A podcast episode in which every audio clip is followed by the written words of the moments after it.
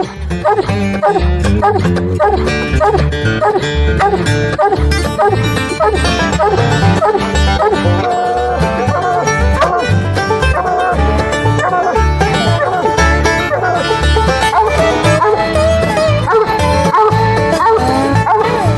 a competition to a pleasure hunt and all the stops in between, we cover it all here at Coon Hunting Media.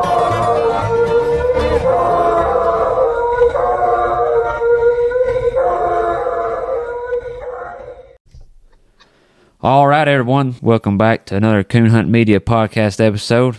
I'm your host, Kyle Oakes, and I'm joined with Johnny and Jason, and we've got a very, very special guest for y'all today, and a very well known guy, my good friend, Mr. Caleb Griffin. How's it going, buddy?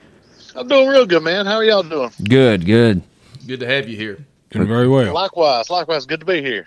Been excited for this, ain't y'all? Yes. I am. Yes, it's gonna be fun. I guess we'll just dive just straight into this thing, and uh, Caleb, just tell us all the listeners where you started, and and I guess it started in competition hunting, and just your start in coon hunting in general.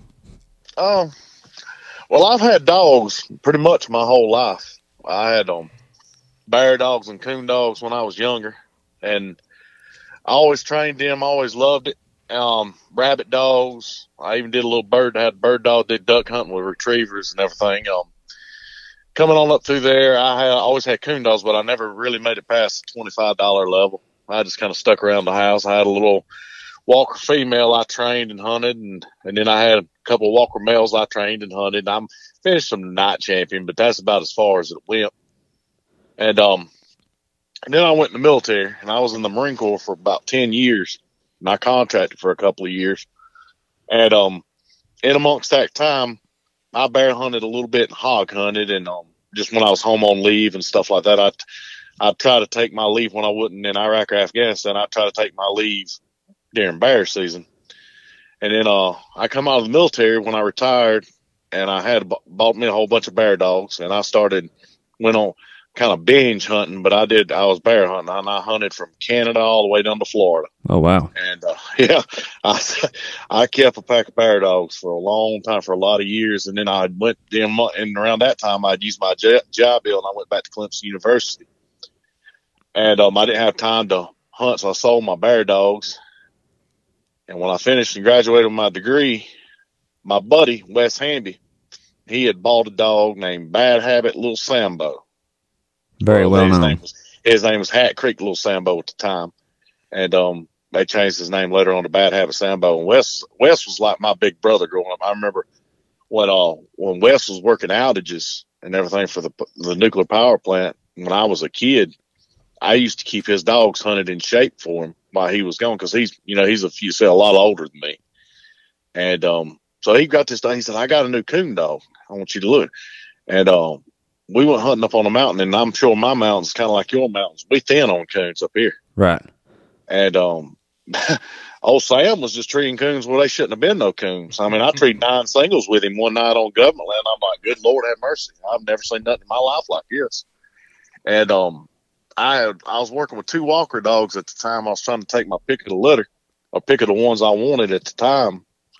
And after that first night hunt with Sambo, and he was 16 months, 17 months old at the time.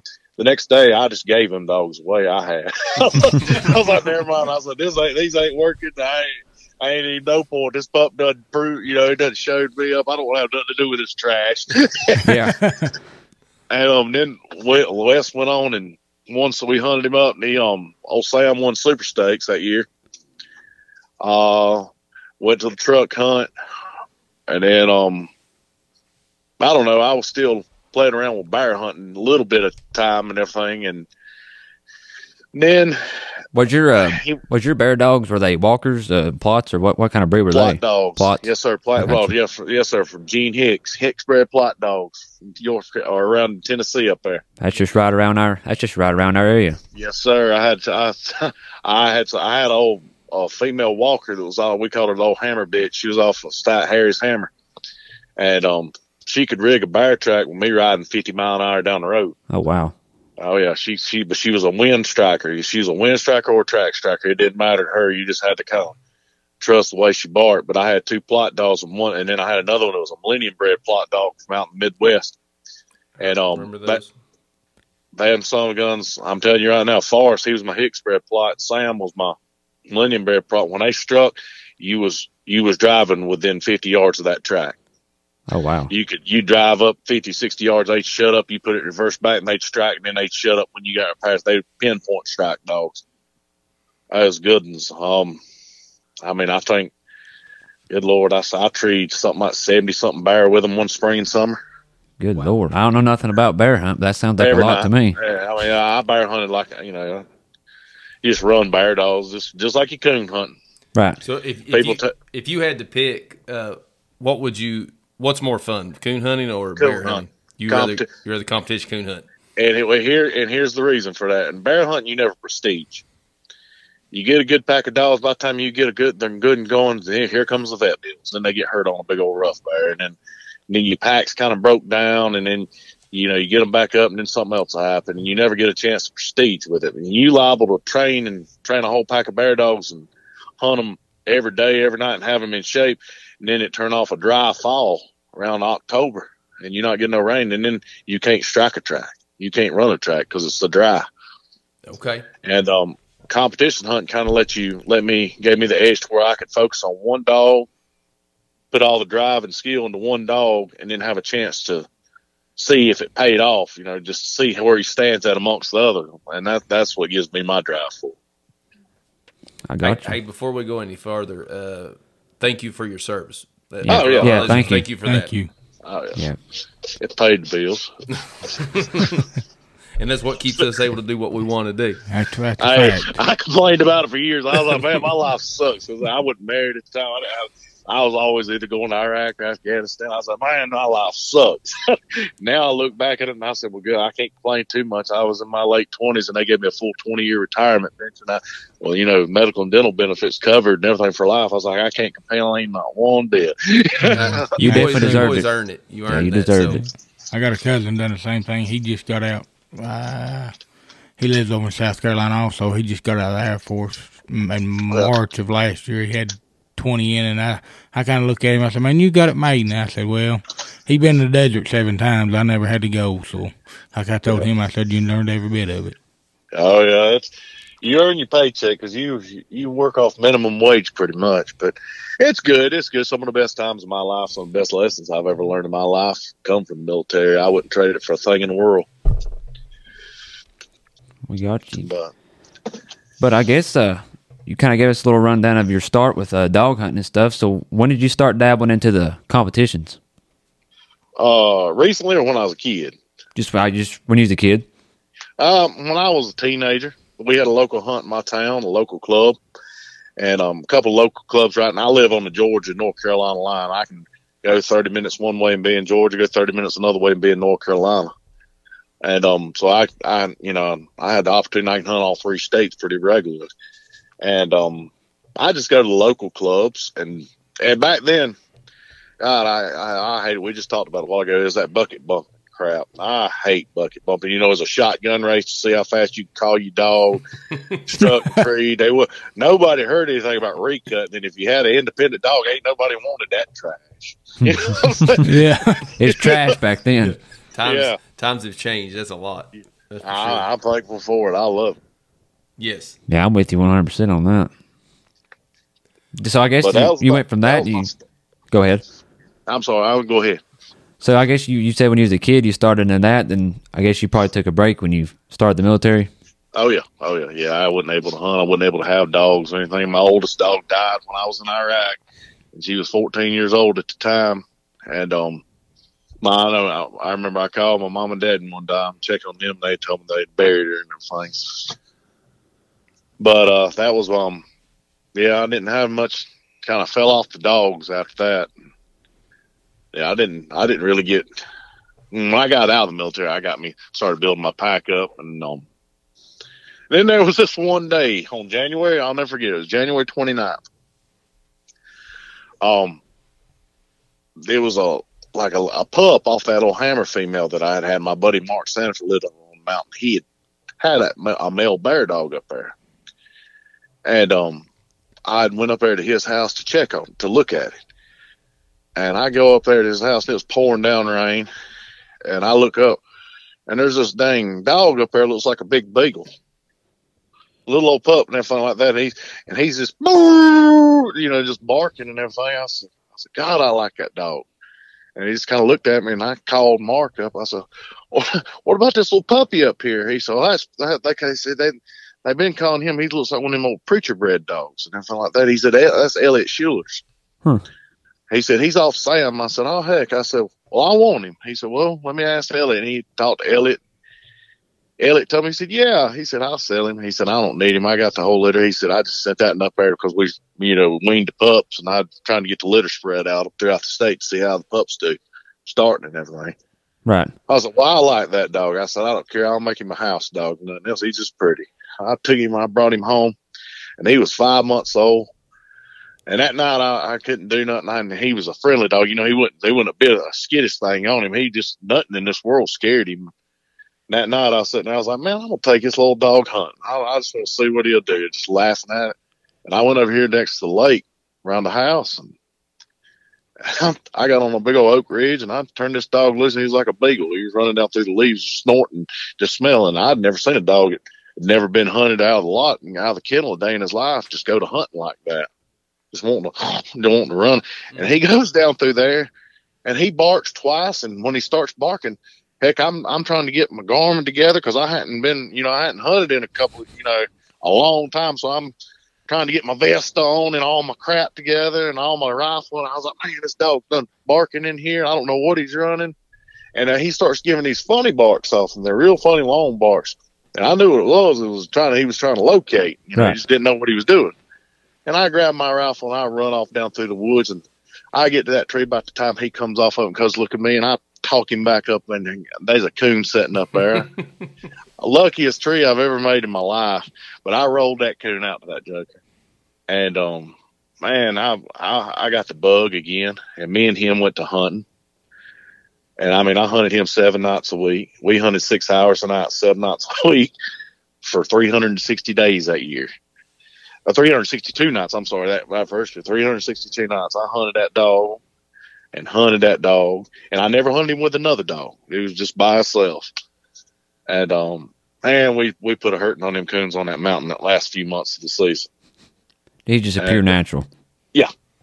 Uh, and now he wasn't no natural coon dog. He'd run anything that'd run from him. oh, we we went through deer, bear, possum, skunks. It didn't matter to him if it run from him. He was going to run it. I've And, been there um, before. uh, he he kind of broke himself for the most part. I had a problem with possums. We didn't have many armadillos, you know, five years ago around here. Not near as many as we do now. So that's become a nuisance in the past five years. Yeah, he kind of broke himself off off of a lot of the trash.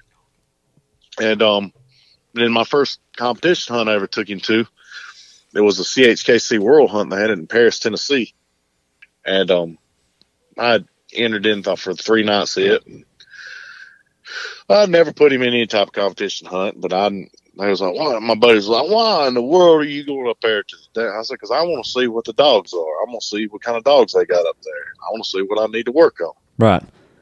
And that first night I drew Travis Tate. He was hunting Trigger Man dog that Jake Moore had that got run over, the Ashley Oxidine on. Uh, I drew Michael Moody, and he was hunting Moby Jr. and some other guy. And I got my guts beat in. Well, you got you drew two legends right there.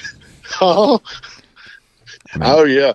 I mean, I'm talking about my dog had never been in the woods with other dogs. He didn't know how to act. He didn't know if he wanted to fight or run or just look up at me. And I had the 15 get put on me because my dog just wouldn't didn't want to hunt. And then he'd go hunting and he'd treat in a tree we'd already scored. It was just, it was, it was a, it was a learning curve. How old was Preacher then? Year and a half. Year and a half. Still a puppy. So how how often would a man get lucky enough to grab a puppy just by seeing him that one time and then him go tree a coon with it the first time and then turn into what he has? It's not gonna happen. It's not gonna I happen. used, I, used, I used, I used my horseshoe up for my lifetime. And and I'm okay lives. with that. I'll probably I'll never own another one, I can probably, but it's and it's okay. But it um it worked out. So I guess after that you uh seen what you had to work on him and what was Well, go ahead. wanna? No, go ahead. I guess so. What was your first I guess, big win with you, maybe preacher, because he's had multiple. Yeah. Um. Well, if I went to a hunt one Friday night over in Georgia, it was a little UKC, you know, open event, and then the next night they had a RPQE on a Saturday night at a different club right there in Georgia. Well, I went there to that first hunt, and I, I got me a win. I said, "Heck yeah!" And I went the next night to an RQE, and I got me another win. I said, and I didn't know what R, you know, I, I I knew kind of what RQE was, but I didn't really care. And I was like, well, I'm gonna make him a night champion. and then I just started. I mean, the more hunts I put him in, he got to where he could read a scorecard better than I can. I mean, hey, hey, that son gun just he found out he learned how to win. He just he knew if he knew how to stay within hearing of them other dogs, so I, he would never be out of here completely of me. He wouldn't out hunt his hearing too much. Sometimes he does. Most of the time, he'll circle back in there where you you know he'll be within nine hundred thousand yards of it. But um, and he just knew how to. He just knew when you need to. I, I treat. I've won so many hunts with dang ten seconds left to go in the hunt. It's amazing So how the many. dog just know that, and they just it's can read them scorecard. It's that's And he could. tr- He he got to where he could tree coons off coons. But when he got to where he really, you know, I started hunting him. I'd hunt him after daylight a lot of times on them cold mornings, and I'd I'd tree coons all the way to nine thirty in the morning. You know, I'd tree them from five o'clock in the morning to nine thirty in the morning. And you want to put test your dog's mettle to see if it's a good layup dog. I know a lot. Of, I've heard people say they don't believe in what, what layups are. Yada yada yada. I don't. I've witnessed it. I've seen them. they'll get them coons a ball up in them forks and them oak trees, and they'll sun all day, and then they won't move till on over in the night whenever they wake up. You know, I, I've seen it. You have too, I'm sure. oh yeah, But um, you know, you hunt them coons on them frosty mornings like that, and that's you can Yeah. hone in on the dog on them layups. yeah. There is no tracks on the ground then. No, no, No, I I, would, I would also bet there's not one in 500 hunters that would put that effort in, though, to go out and do that in the morning. Like No, what you it sucks. him. It's cold. Yeah. yeah. but that's what wins them late rounds. That's what sets apart good from great. That's exactly right. And um, he got to where he could trade them them layups and be just deadly accurate. I mean, I, I think I went one time. Oh Lord, I went to 60, 68 trees and seen sixty six coons.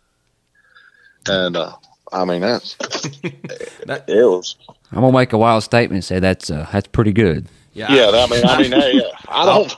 I always I say I'm pretty good at math. That's a pretty high percentage. yeah, he had he, that sun gun was he was deadly accurate. And I also learned something about him. A preacher taught me something. People, you don't tree near many as many den trees as people think you do. Right. You know, you'll tree on them den trees sometimes, or a lot of times I'll tree. You'll tree on. A, I tree on den trees a lot of times if I'm absolutely burning a coon up. Like if I'm running, if they run him like they trying to catch him, most time that coon will stretch out yonder and go back to a den tree. Yep. Um, other times than that, but like I see a lot of people treeing two or three den trees a night, and I said, man, I've I tried to. I was like, hey, check it for flying squirrels or backtrack, but Yeah. you ain't wrong. Yeah, most of the most of the dens you do tree. I mean, with ours, uh, like you said, they're burning them too, and you can look at you can look at each other and say that is going to ground to the ground or the ground, going to a to the hole in the ground or a den tree, yes sir. just by by the speed that they're they're carrying that track through there. I've turned loose and I've had a I, it, it irritates. It makes me so mad. I did it the other night with my puffy off preacher. Boy, he struck him a track. And he was a looking at it. And I mean, he was driving it every breath. I mean, he was just screaming at track. And I was like, please climb, please climb. Here just a second, I heard, heard him whoa, up and underneath the creek man. I Yeah. And the thing about that is uh, that that scenario is, I mean, I don't know how you are, but I don't want mine to stay put in that track because if No, you stay sir. put in that track, then somebody else is scoring a coon. So you got to go over and after you just burn that coon in there, Yep. switch him and say no, we don't want that, and then Nope. I Just- don't do holes. I don't care if No. there's a coon in there or not. I don't do unless you can sit there and look at him and show it to me right there. I don't do holes. yeah, I that's you like saying, well, I ain't walking in no hole in the Yeah, mountainside. years ago, Johnny and I, uh, the old hoss dog we had, we I about really messed up like that one that was on the lake hunting and burned one like that red hot and it got treed. And we started to the dogs. We started down the hill and got deeper and deeper. And I was like, boys, we're about to run out of woods. We're about to be at the lake. Sure enough, we got down there and the water was down and he was up under a rock. And they all went to catching dogs, and I went straight to start cutting a switch. And one of the one of our buddies that was hunting with us, he he said, "Well, let me look." And he reached down and stuck his head under the rock, and that thing was biting him right in the face. I said, "Okay, I'll let that one slide." but I was about to really mess up because he was looking at it. Oh man, it's it's something now. I'm telling. I've, but I hate that, and I hate it all. Like like I got another dog named Blueberry. He's a half brother to Preacher. Blueberry's a good dog. He don't hunt out deep, but you can't you can't do no kind of correcting. If I were to break a switch, now I can take Preacher, I can switch him, and he just begged me for more. you can't. I mean, you you can't. He he could take a take a lick and keep on the ticket, but Blueberry, you know, he's always been like that since his birth. You try to switch him a little bit, and he's gonna lock down on. You. you try to shock him, he's really gonna lock down on you. So I gotta. He's not a competition dog. He's just. He's my little boy's dog, and he goes trees a coon every time you turn him loose. But he's just not. He likes to—he's got too big of ears. He likes to buddy buddy with too much stuff in the woods. Yeah, I like how you touched on that about as far as he can't take a whole a whole lot of correction, and that's another thing. There's very very very very few dogs out there that are born and bred natural comp dogs that Uh, you that right. you ain't got to just barely tune on, and it takes them dogs that can take a little bit of correction that you can tune on that makes them exceptional coon, uh, competition dogs. That's right. But uh, Old preacher, he had a rough life though. I mean, he got that poor dog. He got shot to whoop so much, everything like that. I don't do it no more on him. But he's, he's he's. I about had him bulletproof. I mean, just nah.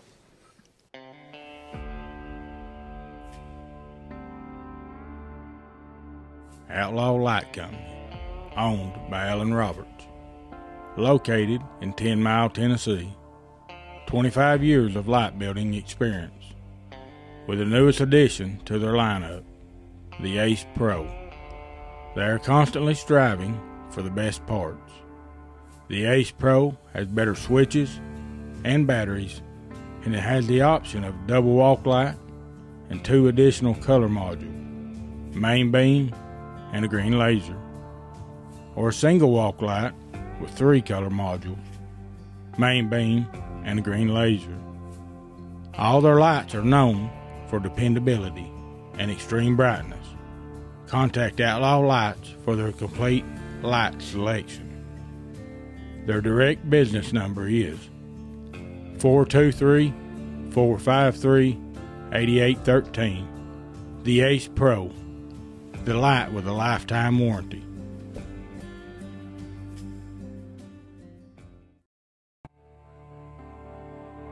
Briar Creek Kennels, feed and hunting supply store, owned by Chris Girth, located in Hamera, Indiana. Briar Creek carries all your pet supplies and is the headquarters for all your hunting dog gear. Never get caught in the dark. They carry outlaw lights, superior lights, and their own Briar Creek light brand. They are an authorized Garmin and Dogtra dealer. They offer hunting apparel by Yoder Nylon, Southside hunting gear, Dan's, Razor, and their own Briar Creek branded gear. Dog boxes include Old Dry Pond and Diamond Deluxe, AGM thermals, engraved nameplates, dog collars, and leads are just a few of the many other offerings you can get from Briar Creek. Visit the store in person or shop online at www.shopbriarcreek.com or check them out at the major events.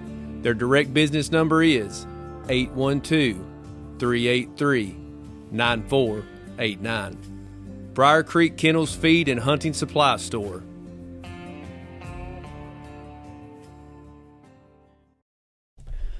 All right, everyone, we are back, and uh, we're sitting there taking a short break. We started uh, having a conversation, and Johnny started taking off, so we figured we better start recording. So you can go ahead and dive right back into that conversation, Johnny. Okay, I, I asked uh, Caleb Burr about when he figured out he t- he made made a mention there a little earlier about a dog working back in and uh, treeing coons off of coons, And then that where we live at, uh, Mark Vanderveer made a mention of it the other day too. Said his dog would come in and find another track that would that was there at, off of somebody else's coon and tree that coon. A lot of times uh, we don't have a lot of that here. I mean that's just the way we are. But uh, when did you first notice that he had the ability to come back in, get another track off a track, and and be really special in that aspect? Well, I never really worried about him covering anything because I can. I mean, he's six years old, and I count the times on one hand he's ever covered another dog. Um, he's always been like that. He he's always been quiet. I've never. He's always kind of been independent. I built off that independence and and bumped him off. And me and my I had a buddy of mine named Justin Collins right over here in Georgia, and um, he and I we you know when we brought we when we brought him up through the ranks together, you know, from hunt night champion, plat, uh, PKC champion, and everything else um, me and him would hunt together all the time, and we we'd make sure we cut those dogs together or send try to send them opposite. We did all sorts of stuff. We'd we'd send them opposite ways. We'd turn one dog loose and let it get struck, turn that other dog loose, right kind of catty corner to it. And if that dog ever made a, a veer going to come into cut, we, you know, we send it, made it want to be any place but that direction. Um, we built off that, but, um, preacher, uh, he had that, where I found out he had that ability is I, I used to do something. I didn't realize what I was doing at the time. I just kind of made it up in my head and just it seemed like a good idea at the time, but I believe it was overlooked, and it's something that I use a lot today. And now I, you know, it's secrets or whatever else. If it can help somebody else, that's that's good. If you ever hunting in tree and you shine on down through them trees on down a holler or on a ridge, and you know how you'll see another coon sitting out yonder. Yeah in a tree way out yonder, seeing something else. You, you know, coons kind of move in coveys. You kind of you'll have a pocket of coons, you know, ever so often in the woods, and there'll be two or three up this holler or whatever else. Well, if you ever tree that one and you look down through you and you see another one, don't walk your minute. Don't walk. No, just cut that dog straight off that tree and send him t- that way toward that other coon down through yonder. Sometimes they hit them, sometimes they don't. But if you catch, get a dog, especially during sow and kitten times where you see them kittens line up down through yonder, if you cut that dog toward him, get that dog toward where it'll tree a whole bunch, you know, tree two or three of them as it's going out and tree all the coons in the area and then move out and find different ground. Right. That's all. That's a good that point. worked out with me. Yeah, I, I, I, am going to say something about one of the dogs that we got here. Me and Kyle was uh, competition hunting one night, and we'd made a made a tree, and a walker dog was treed uh, left-handed of us, and our dog was old Rip was treed about 50 yards away from her, and they was a little old creek there, and she had a coon, he had a coon, mm-hmm. and then we turned around and we cut them dogs off of it, and he turned around and went straight back, and I took the cow and I said, "What is that dog doing?" I said, "I don't, don't understand." Kyle said, "Well, I, I don't know what he's doing. We'll have to work on that," and he went down there and went, went straight back to that creek. We thought he was going back to the tree. I thought he was going back to that tree, and he circled back around behind us, went straight back to that creek and struck off that tree, creek, drove it in there. I don't know, pretty good ways, and then come up treed with it. And I yep. and I was mad. I was like, we're gonna have to beat that dog to death for going back to the tree, but um, he never did. He know he know more about what was going on than what I did. Because he because he restruck right there where he treed at. I mean, that's where he restruck. Those old man told me something years ago. He said that dog's got a nose you don't. You mind your business and let that dog do his work. If he needs mm-hmm. correcting, do it at the end, but don't try to second guess him when he's trying to work. Mm-hmm. well, I learned that that night. But I think once you experience a dog doing that, it's it is uh, it is fun to watch. I mean, that's like we were at Blue Tick Days last year, and we had that first tree, and it, it happened within the first thirty seconds. You know, dogs were all treed together, and we pulled off that tree, and our female when we cut her, she didn't feel like she went 50 yards, and she just she was already locked up again. And we yep. walked over and had another coon, and then there was a little walker female in there. She fell treed right behind. We treed three coons within probably uh, 150 200 yard area, and it was just yep. fast, one right after the I other. Treat, I treat I treat and scored five of them one time within 150 yards. But then, like you and, said, uh, though, if you walked away, yeah, that would be amazing. but if you yeah, if well, you led that dog off, you would miss those. Yeah, well, that's what when, the, when I named I treed one, and I walked him. We had to walk back toward where we heard another dog for, run six on that struck dogs for me to recut him. As soon as I recut him, he, he I started to do what old fella got mad what he said a while ago. when I, as soon as I recut him to go straight ahead from him, he doubled back, went right back behind me, and I said, "You idiot! Don't you do it! Don't you do it!" and he just went up there and just fell tree. I mean, just and I was like, "Miss son of a gun." And I walked, we walked, and he was about 30 yards from his first tree, treed up a tree. I said, What are you doing? I looked up, there's a coon sitting up there. I said, Okay. I, we, we walked about half that distance to recut him again. And heck, dog struck. So he said, Cut him. I cut him, and he went back went right on the other side of the creek on the side of the hill and treed another. I mean, I ended up down tree two more after that. So by that point, you're turning in that direction and letting him do his magic. Yeah, at that point, I was like, Well, you got to know. I'll, I'll tell you a story that happened to me one time bear hunting and I never, if I, I didn't have a shot, it was back in the Astro day before the shot, before I had a shot collar on my dog. I didn't run a Tritronics, but now I'm glad I did. I treated a bear one night with two dogs called training. Treated with two dogs, and I got in there and I caught one of my dogs. I caught that hammer bit, that that walker female. I caught her up. Well, when I was getting her tied back, that bear skinned that tree and come down that tree. And my Plott dog Forrest, they took off and left out of there. And I said, God, because I, you know, it's like being that close to the light in the tunnel and getting your dogs back on at early night. Here you go again off in the wild blue mountains again. Well, I walked, I walked, it was good half a mile back up yonder to the truck. And I climbed that mountain and got back up out of there, got that dog out of there, got that, put her in the truck, and I got to tracking. And that Forrest dog was making him about a mile looping through yonder and the sun gonna come running right back on the same exact track he had left out of there, and I can hear him just come into hearing of him. Oh, oh, come right down there and treat up that same exact tree he was in. And I stayed up there for 45 minutes hollering and cussing and hollering and hollering and hollering, trying to holler him out. Cause I thought he just got lost the bear and did something stupid and backtracked him all the way back to the tree he was in. And I finally broke me a limb about the size of my wrist, and I was going to go in there and just beat the fool out of this dog. on my way in there, I looked up and that bear was sitting back up that tree again. and I said, okay, I'm glad I didn't, you know. And so I always try to give the dogs the benefit of the doubt. Maybe they, you know, they know a lot more than I do about what they do. So. I, I think uh, a lot of times we we don't give them benefit of the doubt, and we probably act too fast and hastily. exactly we. I, I do it. I've done it numerous times. I've watched it done with people I hunt with all my life. It just happens. Uh, Kyle's over here pointing at himself. It, it, we do though. We oh, just, I'm we get guilty. it. I'm guilty Yeah. as such. I I'm- can't. I'm I can't hunt for a puppy with nothing but a T five. Yeah. Like I don't have the patience for it. I have to make myself put a T five on my puppy to hunt him. Mm-hmm. And if because I know what's going to happen, I'm going to be getting you know.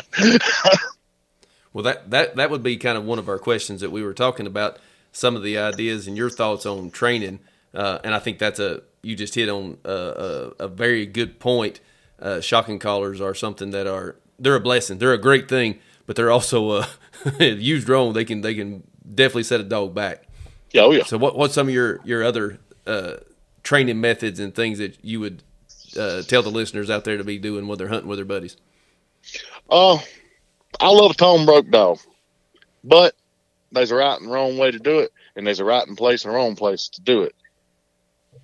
Agreed. Preacher about preacher, if he wouldn't have been, if he'd have been any other type of dog, I'd have probably screwed him up because I, you know, I was hunting him in small areas where he couldn't go but about a mile, and then I'd tone him back. I was yo-yoing him, hmm send him up there, tone him back, and if it had been any other dog, it'd probably screwed it up, and he would, you know, it took the hunt out of him. But I'm thankful that I learned my lesson and not what not to do.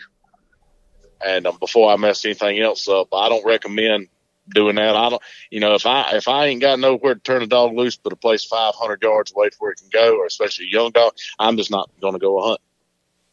I mean, it's you do more harm than you do good by setting that pup up for failure or setting that dog up for failure. You know, Right. Because we don't want them coming back. I don't want that dog to come back. When I unsnap you, you better be on a tree. I don't care where it is. Don't you show your face. Don't come within sight of me for the rest of the night unless you're on a tree. I, I you know, it's going to be a bad night for you. I don't want to see. You know what I'm saying? Yep. Yeah. Yeah, I'm Well- the same way. And it, and pleasure hunting. I mean, we all like that in a competition, and that's what we strive for is no return. There's there's a lot of long nights that goes into that that a lot of people don't know about. If you going to pleasure hunt with your buddies, you better find a different sport because when me and my buddies get together and we pleasure hunt competition style dogs like we do, we all drive our own trucks. and we all get there and we talk and we, you know, we talk. And we shoot the crap at the beginning of the hunt, and then pretty much it's I'll see y'all later on. How y'all recutting off y'all's trees? Okay. Okay, if you're recutting, we'll see. We'll meet back here about one o'clock. You know? Yeah. yeah. That's- and that's how it's going to be all night because all our dogs get split. And that's just part of hunting. You made mention of uh, uh, loving a tone broke dog and doing it in the right circumstances and the right situations. Uh, I figure the as far as me thinking about it uh, would be in a yard like setting when the pup is really young. Yep. And he starts out and he starts venturing away from you 75, 80, 100 yards. You call the dog back in and uh, get him com- coming back into you, rubbing him, petting him, and give him a treat or something every now and then. When he gets out there a little bit farther and you hit that button when he comes back to you, praise him for coming back to you. Don't, you know, don't. And if it takes him a little bit to get get the notion of it, you don't get hard on him. But every time he comes back to you after you tone him, praise him and and uh, give him a treat and stuff like that. Sometimes we put a rope on them. That's right. Uh, and then when they you hit the tone button, then you can kind of bring them back to you, and then give them the treat, and they associate that with that tone button that it's not a bad thing. Some Well, that's exactly that's exactly right. I don't I don't mix no type of shocking with no type of tone. I've seen people tone, tone, shock, shock, tone, tone, and I'm like, what are you doing? You screwing that? That dog don't know what to do. He don't know to go up, down, select, left, right. I like if you're gonna tone the dog, tone it. If you're gonna shock him, shock him. Like my dogs, shocking don't mean come back to me. Shock means you better find you a new zip code. you know, tone, toning means ain't nothing. wrong. I can tone preacher and he'll come back galloping up to me with his tail wagging and everything like that. Like, all right, we're going. So where are we going now, Dad? You know, Mhm. we're going somewhere. I mean, I just never have. Toning just always just meant come here. If I turn a collar light on, that means change a different direction. Or if I, if I turn if I shock you, that means change you a zip code. You know, you're doing something real bad. But No, I, I think I, think that's a good point though. Is if as a trainer and these guys uh, out here hunting these dogs, understanding how to use that collar the right way, and like you said, keeping those things separate uh, on the keep, dog. keep them simple and Keep- keep them separate. Yes, exactly. Yep. Uh, with one of our buddies one time in Ohio, and uh, he turned the collar light on on his dog, and that joker left the world. I Yes, mean, sir. he went across four highways. We finally had to run him down, and he didn't know. He was just uh, uh, wanted to turn the light on and see what it done. And I'm telling you, when he turned that light on, he he I guess he thought it was a UFO following him or something. I don't know. When you go three miles in northern Ohio and don't get struck in trees, yeah, something's up. Man, he was leaving the world. I don't know what, how it happened with mine or how how it tried. I can't take credit for it. It just kind of worked and fell in favor. Work with a collar light, but I'd always turn it when mine got close to a road or got ready to cross or get close to a road. I turn his collar light on, and somehow he taught himself that that meant try, start hunting a different direction away from the direction he was going. So if he's going toward a road, I can turn his collar light on, and he'll start hunting away from the road, going a different direction. That's pretty good. I don't know how he did it. I can't take credit for that because I, if I could do it, I'd do it a million times over again. But I don't know where to start as far as doing that. But I, you know, I just has always been when you know whenever they getting close to the road, just turn the collar light. You know, just something so somebody can see. You know. yeah. Well, Johnny, will remember though, we had I had one uncle back that used to years ago hunted with us all the time, and we would back then it was Tritronics collar, but we would take the collar uh, receiver unit away from him because he was dangerous with one. He could ruin a good dog. I mean, it was Yeah, I got a buddy of mine that used to hog hunt with, and he's like, yeah, he didn't believe in shocking on anything less than eighteen. that's about the way my uncle was. he said, if you're gonna do it, do it right.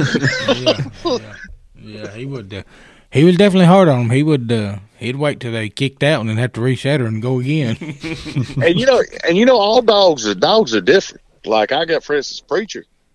Uh, about a ten's all you need to do on him. Nine or ten, that gets his point, and he he'll quiver a little bit, and that, that gets his attention real quick. That's all you need to do on ten. Now my puppy I've got.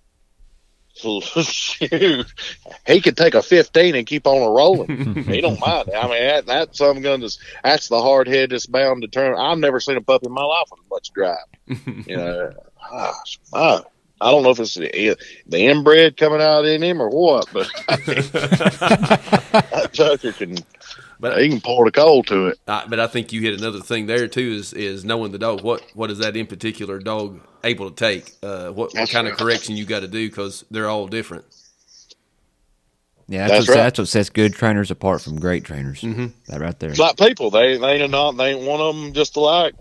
No, I mean, every one of us got multiple kids. You don't uh, you don't approach every situation on every kid's exact same way because it don't work. I ain't got no kids. Well, And them those and, of us and that dog- and dogs are smarter than you give them credit for. A lot of people. That's what I can't stand. People say, "Ah, it's just a dog." It's just eh, a lot more a dog. That dog's smart smarter than you think it is. The more time you fool with that dog, the smarter he's going to be. Some of them.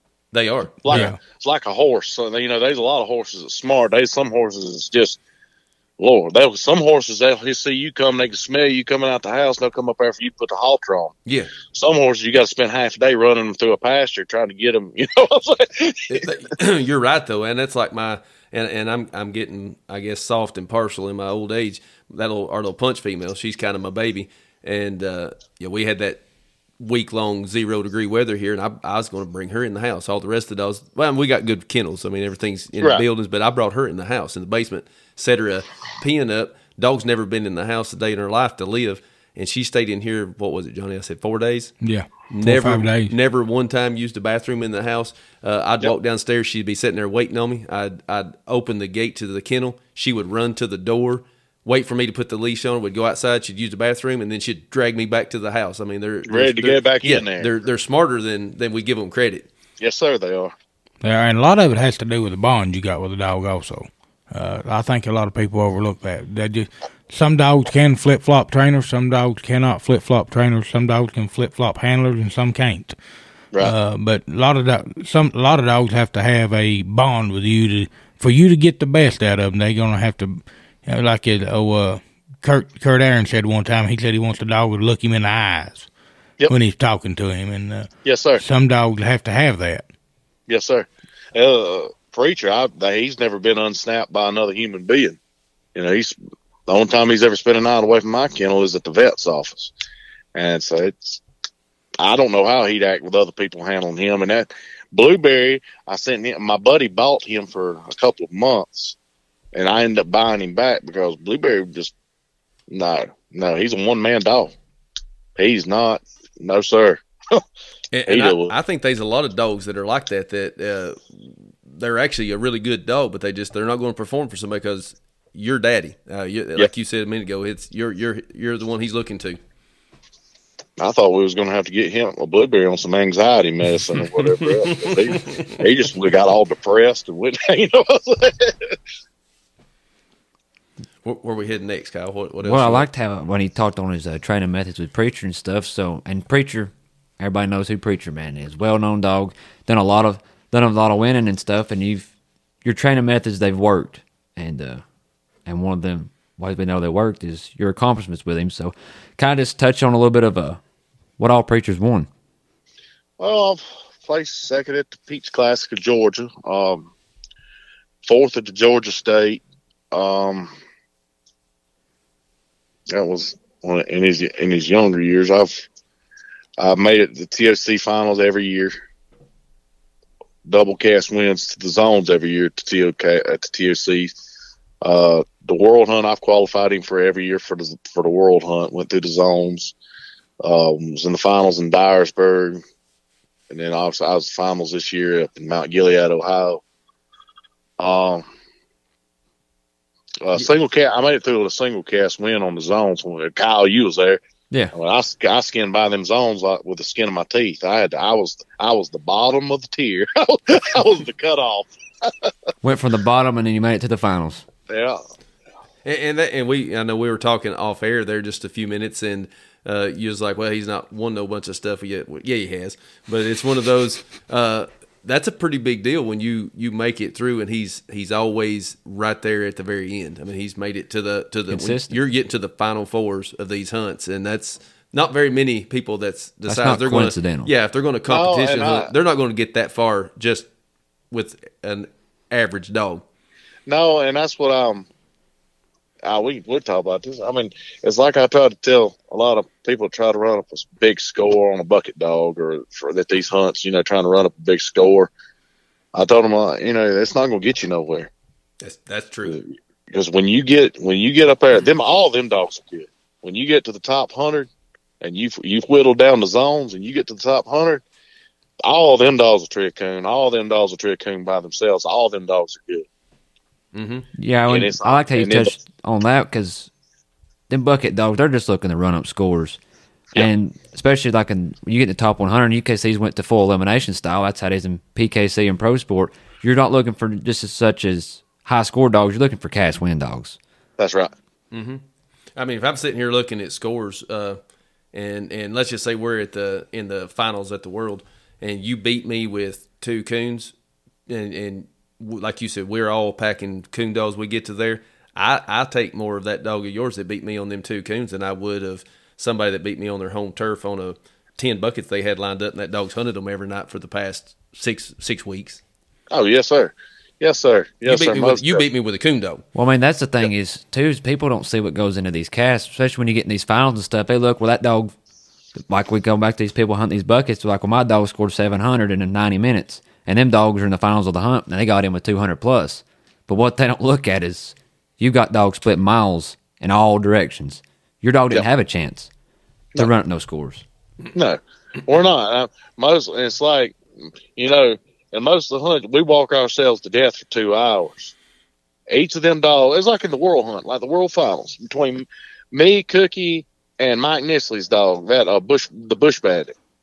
Mhm. Um, we all three made. I think Cody, Cody might have made three trees. I think we all three made two trees apiece, and that's that was it. But they was so spread out and everything like that that by the chance what time you get done scoring everybody's two trees a piece or three trees, the hunt's over with. Right.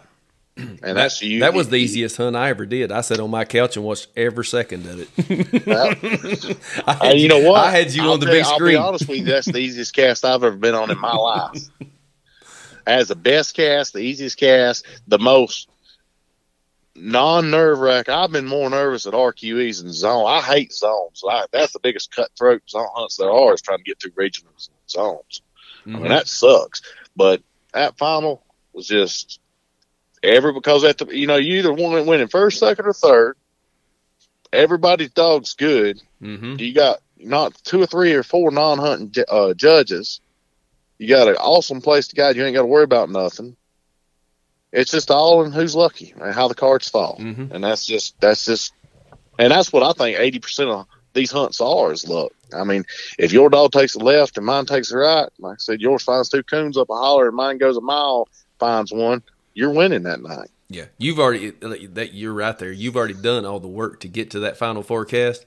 Might as well Yeah. go out there and just enjoy it because your dog's done beat.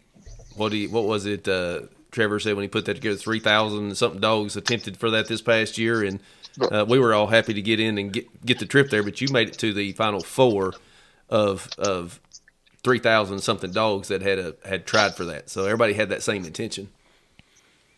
Yep. And um, you know, you can't take away not like, you know, the, the rest of those guys. When you get up that level, they're all awesome. Like I had the opportunity on late round that night. I hunt, got to hunt with Stefan Lab, which is awesome, awesome dog handler. He is a dog man. Always had phenomenal muscle man. Just had phenomenal, phenomenal dogs. Scott Ingles on that cast. You know, and he don't he don't need no reputation for the dogs he's on. You know, he's I mean, it's ridiculous. He's Mr. Mojo Mm-hmm. and um, all the, the the people that you get a chance to meet, the dog handler, that, that's what makes it all cool. And, Yeah. you know, I wouldn't trade a single cast. Uh, other than my buddy, he played. He ended up winning second at Southeastern Treeing Walker Days. But my buddy Jason Jason Roberts, I got to give him a shout out. I, me and him drew each other on the first night of the World Zones, and um, you know, we was gotten down through there, and I I had one coon, and I was winning. They wasn't nothing close to, it. so I I wasn't gonna, you know, I'm not greedy, and I wasn't gonna gamble. And for some reason, I was thinking there was less than five minutes left in the hunt, And we, yes, I was thinking, I was like, I think like four minutes and 50 seconds left, I think it was. And he's like, he said, preacher's treat over there. And I said, yeah, but the stationary can't catch me. He said, actually, there's six minutes and 40 seconds left in the hunt. And the stationary just started. Oh. so I got to do- give him a huge shot. So I treated him. He had another coon, but that put me at 350, and that was the cutoff to get through the zone. so good. We talked about that though in our uh, podcast with uh, Mark. Uh, you'll sometimes you're going to do your best performances when you're under pressure because you probably wouldn't have treated him if you knew for a fact you didn't have to. oh, without a shadow of doubt, I wasn't going. Wasn't going to. Exactly. Wasn't going to. I made every attempt to stop and let that time run down as much as I let that. Fall Uh, over then a me- log. Yep. Me and him get up to the finals together, and we're sitting there and we're you know we're talk we're standing in line to get our picture took or draw our cast.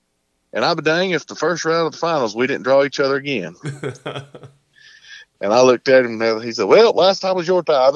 Yeah. you think Oh. there's a different level of, uh, I, I, and I, I, pretty sure I know the answer to this question before we get to, before we get to it. Uh, different level of professionalism when you get in the top 100 oh yes, sir. versus the, and I, but fighting over a seventy-two dollar PKC hunt or a twenty-five dollar UKC hunt. Well, Okay, it's, hey, it's- okay, now uh, take take a take a quick break before you answer that. We we've got to chatting and it's already time for another commercial break. So We'll on hold that hold hold that thought. Yeah, cliffhanger, and you're coming right back to it. All right. Dakota Light Company, owned by Hoop and Tater Franklin, located in Tellico Plains, Tennessee, with the newest addition to their lineup, the Dakota Express. This lot features the industry leading True Dual battery pack cap light. Switching from battery 1 to battery 2 is a simple flip of a switch. Contact Dakota Lights for their complete light selection. All of their lights are known for dependability and extreme battery life. Their direct business number is 423 261 2551. Dakota Lights, great lights, and even greater customer service.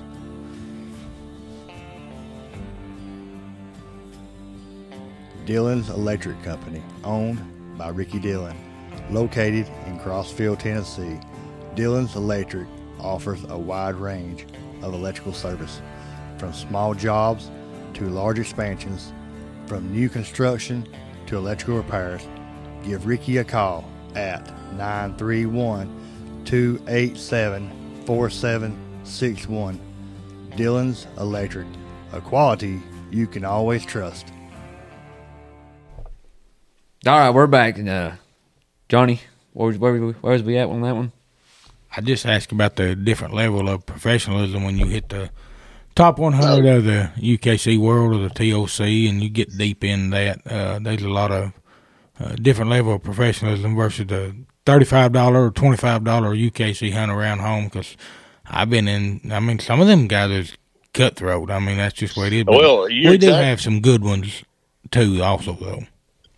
Mr. Johnny, you're exactly right because my little boy don't care one thing about too much going to a competition hunting, obviously, other than a youth youth hunt because the twenty five dollar hunts and the stuff that you hear people trying to do on a twenty five that's that's kind of ruined him from wanting to be in them open events and everything like that.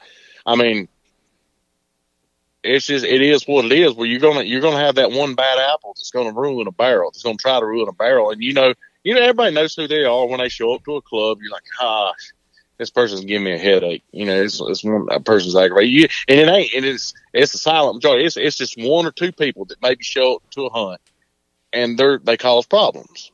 Mm-hmm. 90 percent of the time, they don't have a dog worth worth anything, and they just trying to fill in the gaps to make their dog to make they want to win the cast instead of letting their dog win the cast. And know just And enough of the rules to be dangerous. That's exactly right, and that's why I've t- I tell everybody like the, the TOC at the finals in, in Greencastle. That's the best hunt I've ever been to in my life. I mean, it's so much when you get a, and even the finals of the world hunt the same way. You got you got a, a non-hunting judge, you got non-hunting guides.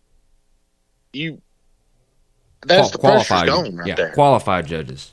Yeah, qualified judges, good judges. They know the rules. Um, Cody Carter, the one that won the World Hunt, he judged me in the head-to-head round against Crowder on the TSC. I mean, he was my judge for you know the, us. These guys know what they're doing. The judges are there for a reason, and they're awesome. And I love the way UKC and PKC do, does that, the non-hunting side of it. Mm-hmm. And um, you know, what else can you do? You got to do other than worrying about having, other than having fun and calling your dog. That's all you need to worry about. Yeah, I like yeah, I like how you said that. And one thing I like to say is there's nothing better than a good non-hunting judging there, but there's nothing worse than a bad one. Oh man, ain't that? We've been there. But you know, for for the people that's been listening to this podcast, you know, that's one of the things we wanted is we would like to, you know, we want to promote the sport for for younger kids. And what you just hit on, Caleb, is exactly what happens at these these hunts. These you you just get that headache when they show up. But those are the hunts where we pretty much start these kids, and that's and that's what we have to do. We have to take them to the local hunts, and it's really it's a shame that you have to to deal with that on these kids because they shouldn't have that kind of pressure when we're trying to get somebody out there to go on a hunt, and then somebody my age out there trying to sc- screw them over because, like I said, I'm not packing a, a good dog, and I'm trying to fill the gaps in for him. That's right. Yeah, I like how you Um, said about the one bad apple spoils the whole uh, whole pot, and that's the thing is there's five percent bad in this sport and ninety five percent good, and everybody looks at the five percent that's bad, and it ruins the ninety five. That's exactly right. That's exactly right. And you know, honesty goes a long way in this sport, and it's hard. To, and I've caught, I've done this, uh, and it's it ain't been too awful long ago, many months ago. This guy was being a pain on the cast. I mean, he was being a pain, and he had done made me mad. and I done, I done swallow. I said, all right. And I done got to the point where I was, I was just like, look, I'm not going to put up with this. I'm going to send you home. And he, his dog treed up a little tree.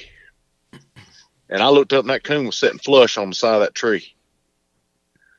And he just got looked up at that tree, gave it two glances. Well, he went to cussing his dog. He said, "Fine, I'm I'm satisfied with it. Go my." And, and I I looked down at that scorecard and I looked down. I said, "Nah, Karma, I ain't gonna let Karma get me." I said, I said, "You know, I Yeah. ain't gonna." I, I, said, I said, "Come here, buddy." I said, "I said you've been a jerk all night. You know that." I told him, I said, "You been." I didn't use the word jerk. I used other words. I said, I said, I said, but there's your coon right there. I said, now you remember this. But you know that that could change his mentality. I mean, because I was he, he, he's going in there thinking everybody's going to cheat me, so I'm going to be be the first one to do it to them, and and, Right. and somebody's treating them fair. It's okay. Maybe you'll settle down a notch. Yeah, I like how you said when he's talking about everybody cheating him. That's the big thing is people coming into this to the cast with that mentality. When people go into the cast thinking I'm going to get cheated, first little bitty thing that goes wrong, they think they're getting cheated. Hmm. That's exactly right. You, you hit the nail on the head there. Or majority of people that'll or say, I got cheated. You, you'll hear one side of the story Mm-hmm. mm-hmm. and they'll paint, they'll paint it this. I, I did this. this. What really happened was you cheated yourself. Yes. Yep. How, how many how many hunts have you went to, Caleb, that you spent the whole week before thinking how you was going to cheat somebody? Never. Never, never, and that's not what we're going for. You you're going because you got a dog. That you you got enough confidence that you think he can win, and you're going to take expect him. And you expect it, and you really I should expect everybody else that's there is thinking the same way. And let's just go see which dog wins that night. That's right. That's exactly right. And um, you know, if it ain't, it's either your night or it ain't your night. If it ain't my night, I'll withdraw and get out of your way, and you can pour it to him and everything like that. And um, that's another thing. Never mind. We ain't gonna get into what kind what the irritating things are. we could well. I if was, you're beat by 300 and something plus, and there's 15, 20 minutes left to go, 15 minutes left to go in that hunt, And they make you minutes recall. exactly. Yeah, don't make me recall. yeah. Well, I was I was thinking the same things, and I, I wasn't in on the hunt, but it, it's Kyle's it's Kyle's dog. Johnny was handling. It was that same situation. They had the opportunity at a big hunt to win overall, high scoring female with like three nights of cast wins. And there's no way to get beat, but yet somebody won't step out of the way. Not not even necessarily intentional. Sometimes we don't even think, and you'll sit back and it's like, man, I should have done that because that there wasn't a way I could have come out on this one. But people does it every time. I did that to a buddy of mine over here, lives across the line over here. And one night, I I made a bad call, took a minus call, didn't retrieve my dog in, and with a coon that still put me at zero. Mm-hmm. Um, what I took minus for, and I treated my dog in with like fifteen minutes left to go in the hunt. which would only put me at 0 Mhm. And it took us 30 minutes to get to him, walking through the god awful briar thicket. And right about the time we got through that briar thicket and I got to him, I looked up and I looked at him. I said, I got to buy you Waffle House tonight. I said, he said, "What?" said, are you talking about? I said, because I couldn't win no way. I said, I should have never, I said, I made a bad call and treated my dog. I should have never done that. I said, I couldn't have won no way. I said, I, I got to buy you Waffle House tonight. I like, because I'm sorry you had to walk through this blackberry thicket with me. Yeah, exactly. I, I and I, I'm I'm thinking back on times when we because I want to say that I've done people right when we when we go on them hunts because I don't want to be the one that people dread seeing. And I I I had one one night we had is back years ago we had Hoss and we were almost done to Grant. It's a local hunt and and I, I made a bad call and got some minus and then he got right and went on down and done what he was supposed to. And I looked at the other boy and I said, when your dog trees, you tree your dog because I cannot beat you. I've done messed up. I said, you will win your cast right here and you'll, you'll finish your dog to grand night tonight if you'll do that. And uh, we should do that. Uh, be sportsman about it. Yep. That's exactly right.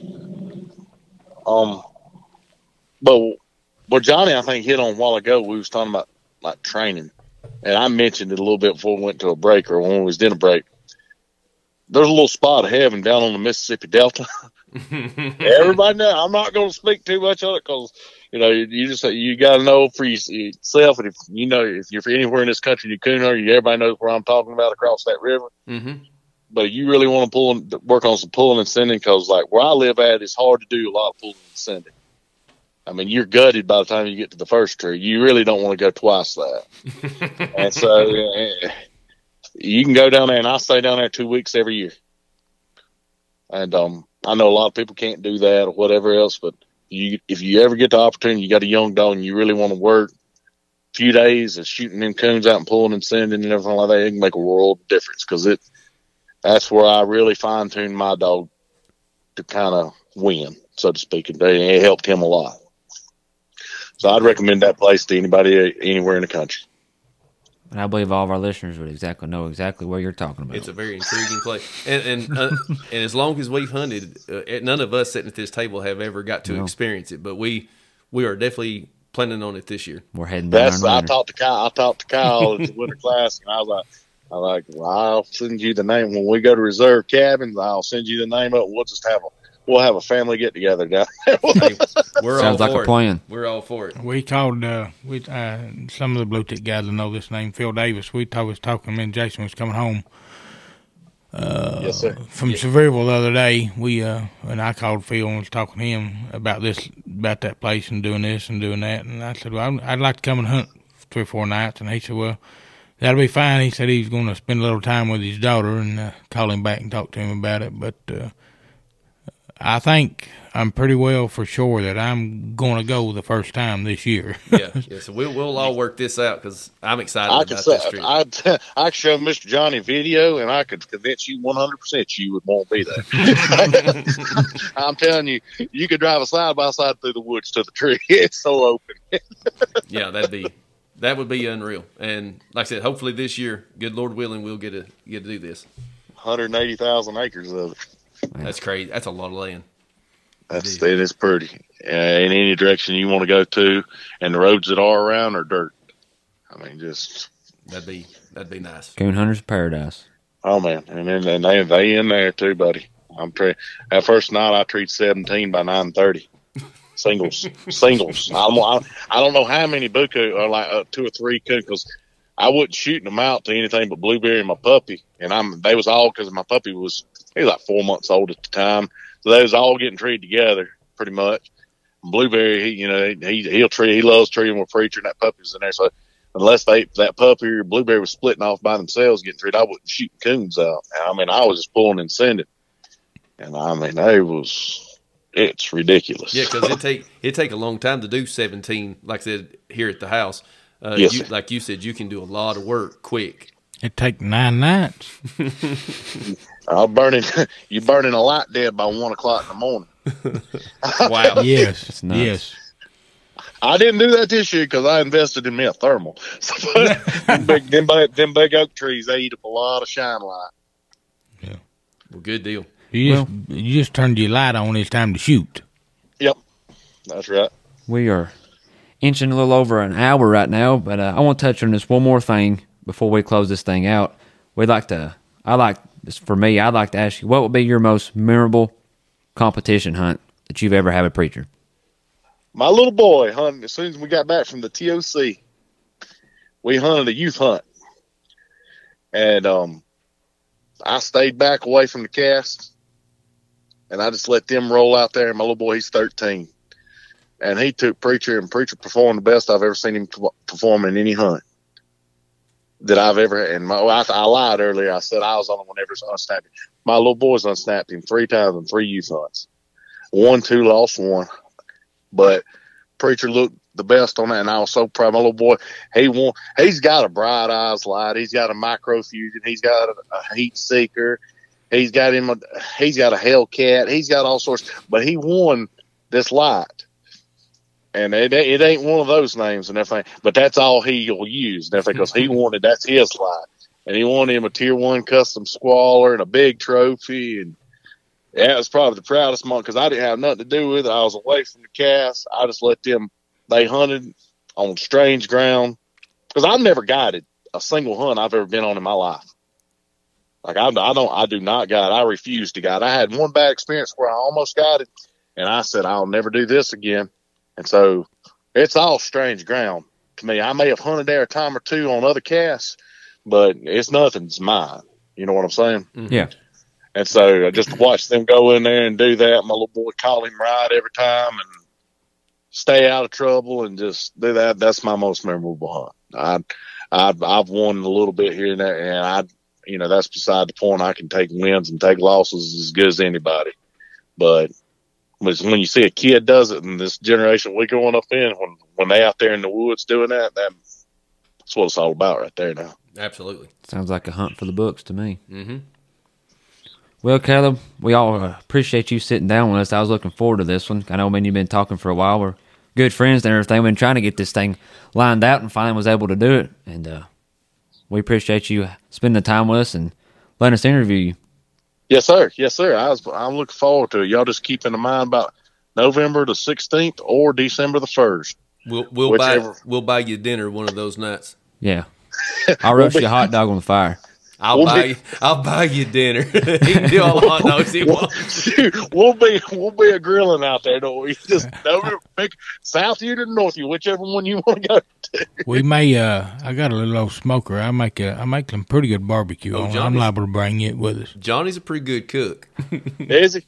Well, he's actually we we got these lakes here. We're always at the lake and Johnny's get rich idea last year, and it probably would work. He was wanting to go buy a pontoon boat, strip that thing down, put his smoker on it, and make him a floating restaurant to go and sell barbecue at the he lake. Make a killing. He, he, wow! But he's good enough to do that. I mean, Johnny's a pretty good pit man. Oh yeah, we we spent a lot of time on that one. I think well, he was I'm a fan get, of eating. Well, we are too. So we'll. I've we'll gained to, 43 pounds in three years. Ah. I probably got a. I probably got some walleyes in the freezer too. Oh Lord, I love walleye. Yeah, yeah, he does. I'm telling, Johnny's pretty good cook. You so we'll go hunting while Johnny stays at the cabin. Chef Johnny stays at the cabin. No, that, that ain't gonna work.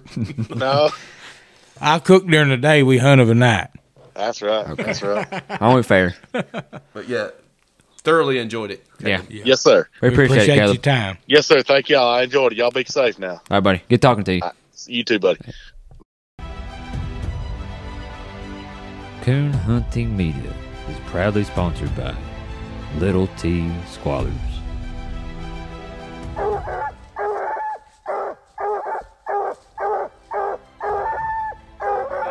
Yeah.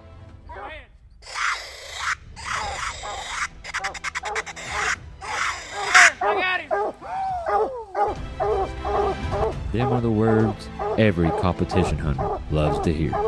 Your winning coon has just been found.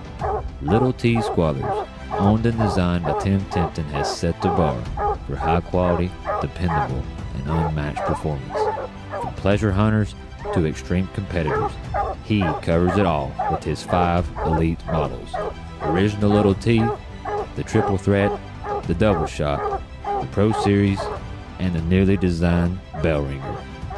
If you want to enter the woods with confidence, contact his office at 423 562 5333 and become elite.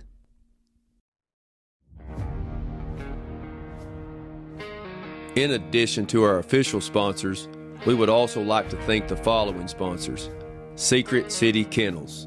The kennel is owned by Mr. Mark Getner and Mr. Wendell Jones.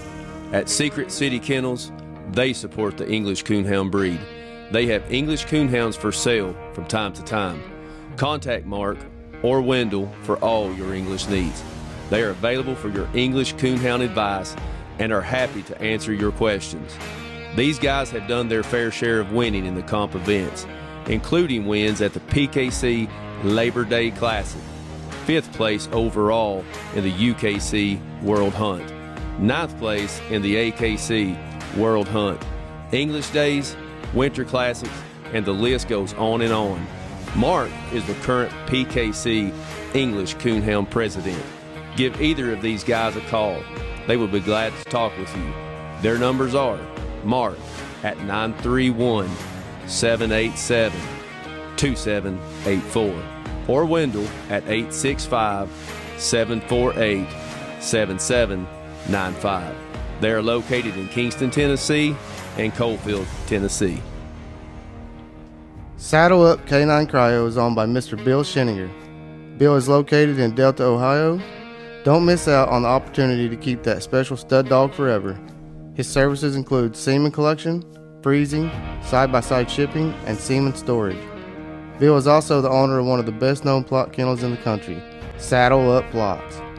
Saddle Up Plotts is home to UKC, PKC, AKC, WTDA, Grand Night Champion, PR Saddle Up Lazarus. Lazarus accomplished the following accolades in 2021. He was UKC World Champ Plott, Plott Days Isaiah Kid winner, Purina Breed winner, Autumn Oaks Breed Champion, APA Breed Days winner. Fresh chilled and frozen semen is available. Contact Bill directly for all pricing and services information for K9 Cryo and Saddle Up Plotts. Bill's phone number is 419 467 7689. Saddle Up Plotts. Making Plotts rise again.